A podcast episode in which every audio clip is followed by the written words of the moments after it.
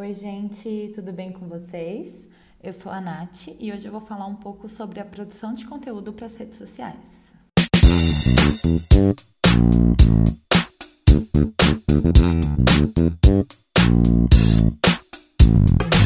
Bom, para a gente começar a falar de conteúdo, a gente precisa entender que por trás dele existe toda uma estratégia, uma análise, né? A gente tem que saber quem que é o cliente, o que, que ele faz, o que, que ele vende, é, um dos pontos importantes a gente precisa saber quem que é a persona desse cliente, quem que é esse público, em quais redes sociais que eles estão presentes, o que, que eles vão consumir, o que, que eles vão consumir não, o que, que eles estão consumindo em cada uma delas, porque isso é muito importante para a gente definir o conteúdo de cada rede. Porque quando a gente fala que a gente trabalha produzindo conteúdo para as redes sociais, as pessoas sempre associam ao Facebook ou Instagram. Mas assim, existem outras redes como o Twitter, o Pinterest, o YouTube, LinkedIn, Snapchat, WhatsApp. E sei lá, é, às vezes a gente pode ter um cliente que se a gente estudar todas essas plataformas e a persona e o público, pode ter um público em cada uma dessas redes sociais ou na maioria delas mas que consome um conteúdo totalmente diferente. Então, às vezes, para o próprio um cliente só, a gente tem que produzir, sei lá, cinco conteúdos diferentes para cada rede social. Claro que às vezes o cliente não quer, não, não quer ou não tem uma verba para investir, porque é, não é só um textinho, né? É isso que a gente está falando, tem todo um estudo, tem arte, tem tudo. Mas a gente se adapta com o o cliente pode e a gente segue o baile. Hoje é, eu separei para vocês um pouco da minha rotina de criação de conteúdo aqui na Noar. Então, porque como tem muita coisa nessa área, é, por exemplo, tem a estratégia, tem o monitoramento, tem diversas coisas. Eu acho que a gente pode criar alguns episódios nichados, tipo, sei lá, como gerenciar uma crise de monitoramento. Ou sei lá, quero criar memes para o meu cliente. O que eu posso fazer? Sabe? Não sei. Se vocês acharem que é uma coisa legal, a gente pode fazer isso. Vocês podem até. É, Pô, Nath, eu não sei como que eu vou monitorar é, esses posts para o cliente. Como que eu posso fazer? Você pode falar sobre isso? E também, se eu não souber alguma coisa, assim, que às vezes tem dúvidas que até quem está na área não sabe responder. Eu dou uma pesquisada, eu me aprofundo e a gente aprende juntos. Eu acho que pode ser uma boa. Mas então, vamos lá. Hoje eu vou falar aqui é, desse processo de organizar as ideias, de como eu organizo essas ideias, de como é feita a produção do conteúdo, depois do envio para a arte, a apresentação, envio para o cliente, depois o agendamento e depois as outras. Depois tem o monitoramento, análise de resultados, que também acho que a gente pode falar mais para frente. Mas vamos lá. Então vamos supor que a gente precisa criar uma série de posts para o mês que vem, que é dezembro de 2019, para um cliente do segmento de empréstimos e finanças, vai. Lembrando que na atual circunstância, assim, eu já tenho as informações de quem é meu público, é, onde, o que, que eu posso compartilhar em qual rede social, qual que é a linguagem que a gente usa. A gente já tem um calendário editorial desse cliente, que eu sei quais são as datas comemorativas importantes, os eventos que vão acontecer, os lançamentos desse cliente. É muito importante a gente ter isso definido, porque já vai ajudar a gente na produção do conteúdo. Então, vamos lá. Mês de dezembro eu sei que tem Natal, que é uma data comemorativa muito importante. Todo mundo fala sobre Natal e tal. E vamos supor que a gente tem o lançamento de uma rede social que vai ajudar os clientes. Então, a gente está lançando uma plataforma no dia 10 de WhatsApp Business. A gente precisa divulgar isso. Então já é um assunto e já é um conteúdo para ser das redes sociais. Os posts institucionais eles têm que entrar, é óbvio. É, falar desse cliente de alguma maneira, talvez falar da história dele, talvez vender o peixe. É, a gente vai estar tá dentro desse planejamento, você vai dividir o que, é importante, o que é legal falar. Ah, e, e a gente precisa estar atento com o que o público tem consumido, as novidades, os memes. É, como é final do ano, por exemplo, a gente pode usar um tema para é, temas ligados a isso, vai. Por exemplo, como ganhar um dinheiro extra no final do ano, pode ser uma pauta. É, vai preparar uma ceia de Natal, saiba como economizar. Enfim, eu sei que meu público consome esse tipo de informação e esse tipo de post, então são oportunidades que a gente pode linkar com falando de finança, falando de dinheiro, como economizar um pouco. Agora que eu já tenho todas essas ideias, uns temas legais, eu preciso organizar tudo isso para começar a produzir os textos. Lembrando que todo texto ele vem com uma imagem ou um vídeo, e quem produz esse conteúdo tem que, tipo, o conteúdo do texto, as pessoas falam, ah, você faz o texto do, de apoio? Não, a gente também faz o texto da arte.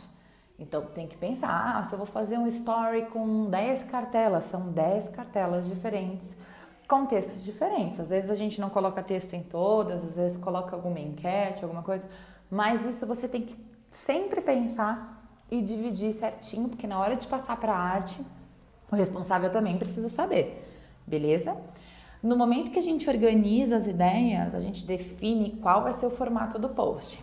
Lembrando que aqui eu já sei o que funciona e o que não funciona para o meu cliente, tá? Então, ah, eu vou fazer um carrossel, vou fazer um vídeo, ou vou fazer tudo estático, eu vou definir nesse momento.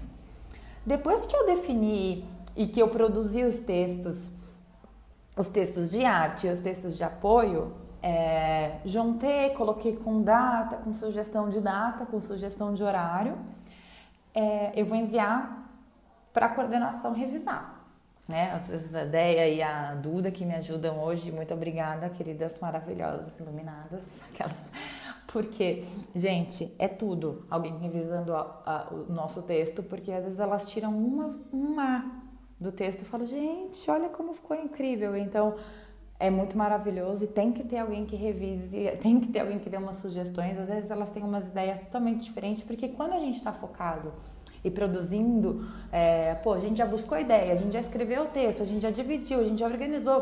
Tem hora que você não está nem enxergando, às vezes um erro de português que você não está enxergando, ou às vezes uma ideia que ficaria melhor em outro formato. Enfim, muito obrigada e isso é muito necessário. Mas então, depois que essa, esse texto é revisado, atualmente é, já vai, a gente já manda direto para o Jô, que é o responsável pela arte aqui hoje. Ele já está adaptado na linguagem do cliente, então quando ele recebe esse conteúdo, ele já sabe mais ou menos como ele vai iniciar a produção.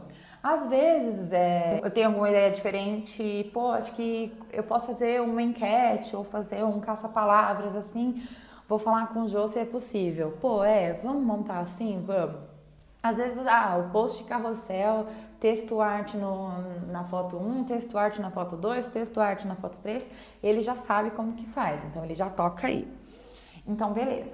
Quando essas artes estão prontas, o João terminou de fazer tudo, eu dou uma olhadinha também, que também é necessário dar uma revisada na arte, porque às vezes bate um erro de português, ou uma vírgula que faltou, monta a apresentação e manda para o cliente. Mandamos para o cliente.